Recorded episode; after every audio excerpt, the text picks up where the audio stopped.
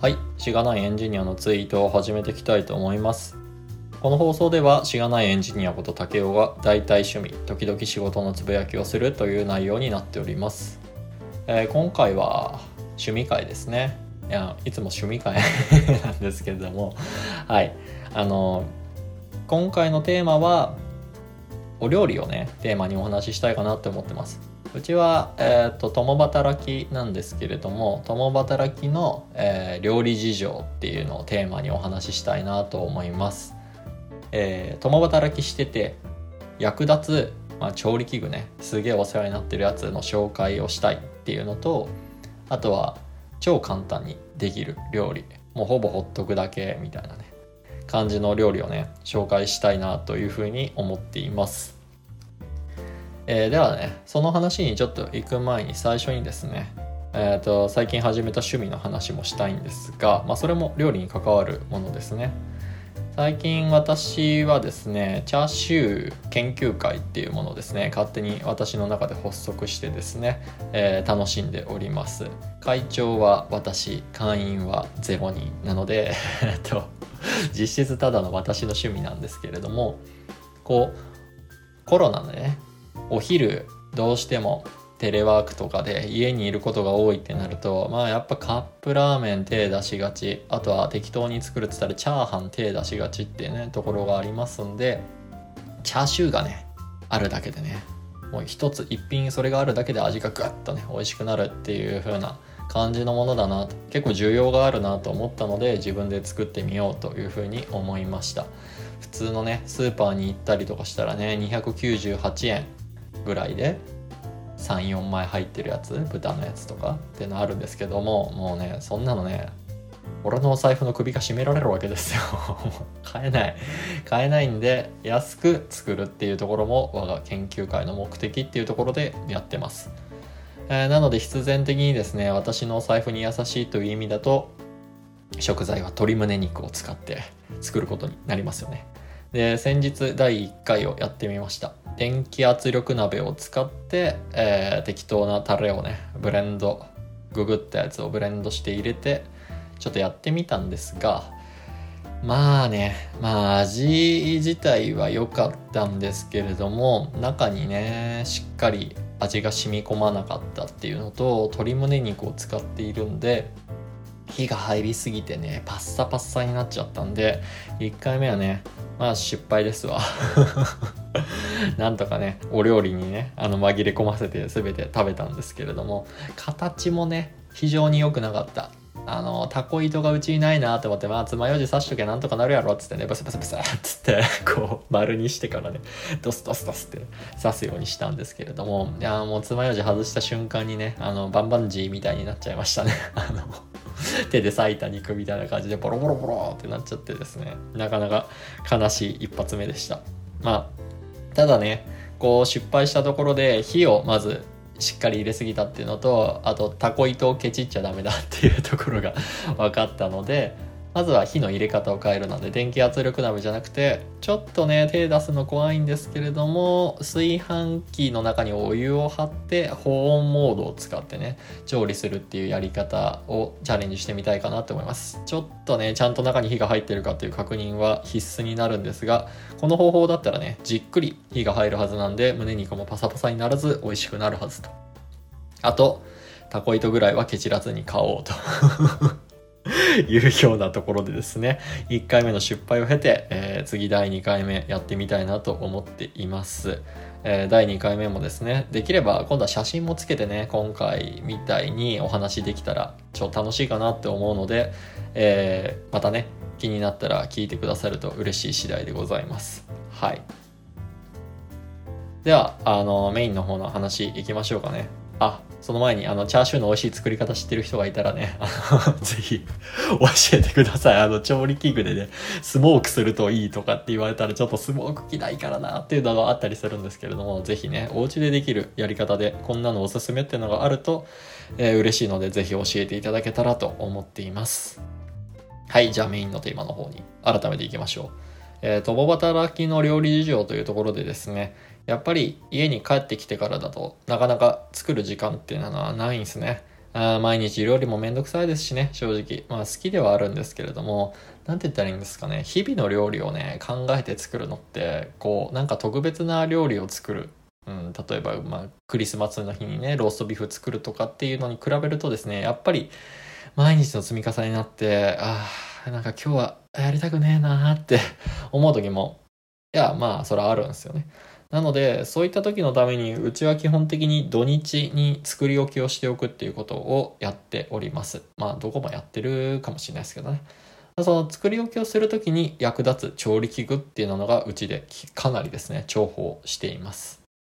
それが、えー、放浪の容器とガラスの容器になりますね。あの、放浪の容器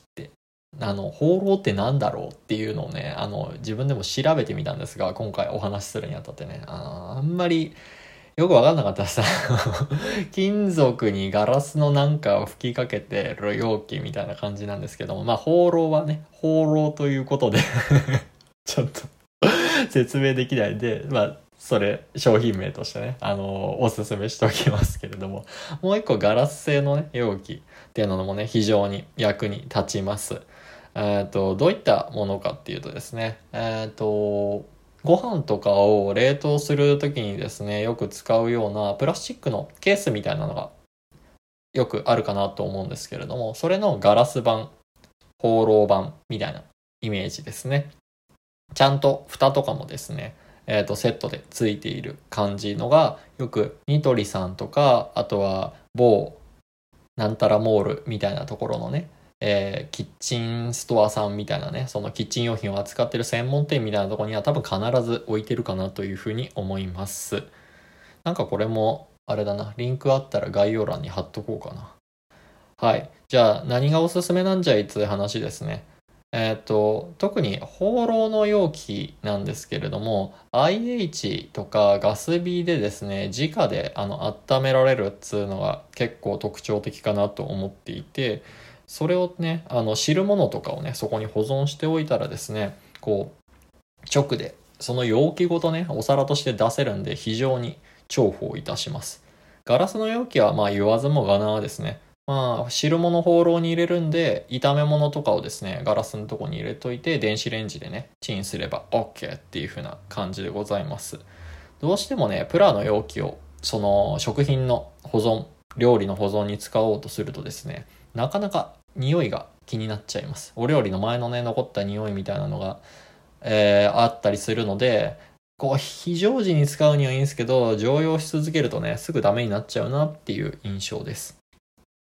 で、放浪ガラス容器、まあまあね、お値段はするんですが、ニトリさんとかのガラス容器をうちはたまに使っているんですが、それだったらね、値段的にはまだ500円、600円ぐらいだったかなっていうとこなんですけど、やっぱ専門のとこで買ったりするとやっぱ1000円ぐらい1個ぐらいしちゃうんですがそれでもねやっぱあの投資しとく価値があるかなっていうふうに思っているものです。ほぼ毎回使ってますしね食品保存する時に。で放浪とガラスをそれぞれ用意しとくっていう利点は電子レンジが渋滞したりとかあとは IH とかねガスレンジガス代の方が渋滞しないっていうね、その分散にも結構役に立ったりします。あと冷凍だけじゃなくてね、まあ冷蔵の保存とかもできたりとか、あと見た目がね、あのとってもおしゃれなやつとかもあったりするので、あの自然とね、冷蔵庫の中とかにね、こうおしゃれ要素が入ると、意外とこう、冷蔵庫開けた時に、あ、いいじゃんっていう風に、ね、なるっていうただの自己満足感なんですけども、そういった効果もあります。なんか普通のお皿の代わりとかにね、出したりしてもおしゃれなものになっているので、結構おすすめですね。そういうモチベーション的な意味でもおすすめです。はい。じゃあ、調理器具に関する説明は結構したかなと思いますので、次ね、おすすめの料理っていうところですね。もう、手抜きで作れるやつです。これ家に帰ってきてから作るってなるとちょっとだるいかなとは思うんですけども何して手順が少ないし入れるもんも簡単っていうところでですねそれを紹介したいなと思います。私がおすすめするのは手羽元の酢にお酢で煮るっていうやつが非常におすすめです。えー、材料はもう手羽元って、あのー、よく鶏胸肉ですね。それこそその近くとかにスーパーだと売ってると思うんですけども、あの、ケンタッキーで食べるみたいなね、あんな感じのやつが売ってますんで、それを購入してきてください。はい。大体ね、えっ、ー、と、私はいつも8本から10本ぐらい一気に買って、まずそれをですね、まあ、下処理もせずに、ドーンと、えー、フライパンの中に入れてしまいます。そのまま並べますね。はい。で、その上から調味料3種類かけます。醤油とみりんとお酢。それをね、同じ割合で入れてあげると。1対1対1で入れてあげると。混ぜなくていいっす。どうせ沸騰する時に混ざるんでね、そのままボンって置いといてください。気になる方はちょっと鍋をこうやってフンフンフンって回すぐらいで絶対大丈夫だと思いますで、ある方は蜂蜜をですね、ちょろっと入れるといいかもしれないです。割合的には、さっき入れたのが1だとすると3分の1ぐらいかな。なんでまあこう、大さじ3、大さじ3、大さじ3とかで醤油、さえー、醤油とお酢とみりんみたいなやつを入れてたら、えっ、ー、と、蜂蜜は大さじ1入れることになるのか。多いな。まあ、いい感じに、あの、隠し味程度に入れてみるといいかなと思います。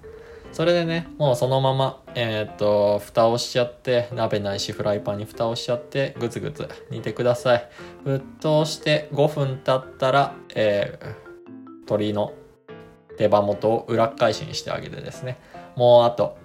えー、7分ぐらい煮てください。合計12分からちょっと心配な方は15分ぐらいやるとベストかなっていうふうに思いますはいそれでもう出来上がりですはい。CM とかだとねポン酢と水を1対1にするとその手羽元の炭みたいなのは美味しくできるよみたいにあるんですが味ポンさんぐらいのなんだろう価格帯だともしかしたら私が使ってる調味料よりも安いかもしんないけどそれでもちょっと高いかな。うん。醤油とみりんとお酢か混ぜてる方がね多分リーズナブルではあるかなっていうふうに思いますね。はい。そっちもねあの試したいんですが私すごいポン酢中毒でポン酢結構あの いいものを買っちゃってるのでそれは使えないなっていうところから、えーと、そういったですねあのさっきの3つの調味料を混ぜて基本的には作ってるような感じです。一緒にですね、緑のものを取りたいんだったら、一緒に煮るときにですね、水菜とかをですね、一緒にパンって、あの、ぶち込むのがおすすめでございます。で、あと手羽元の匂いが、ね、なんか鳥臭い匂い気になるよっていう方はですね、まあ、フォークでちょっとタタタって刺してお酒なりで浸しておいたりとかね、かけたりすると、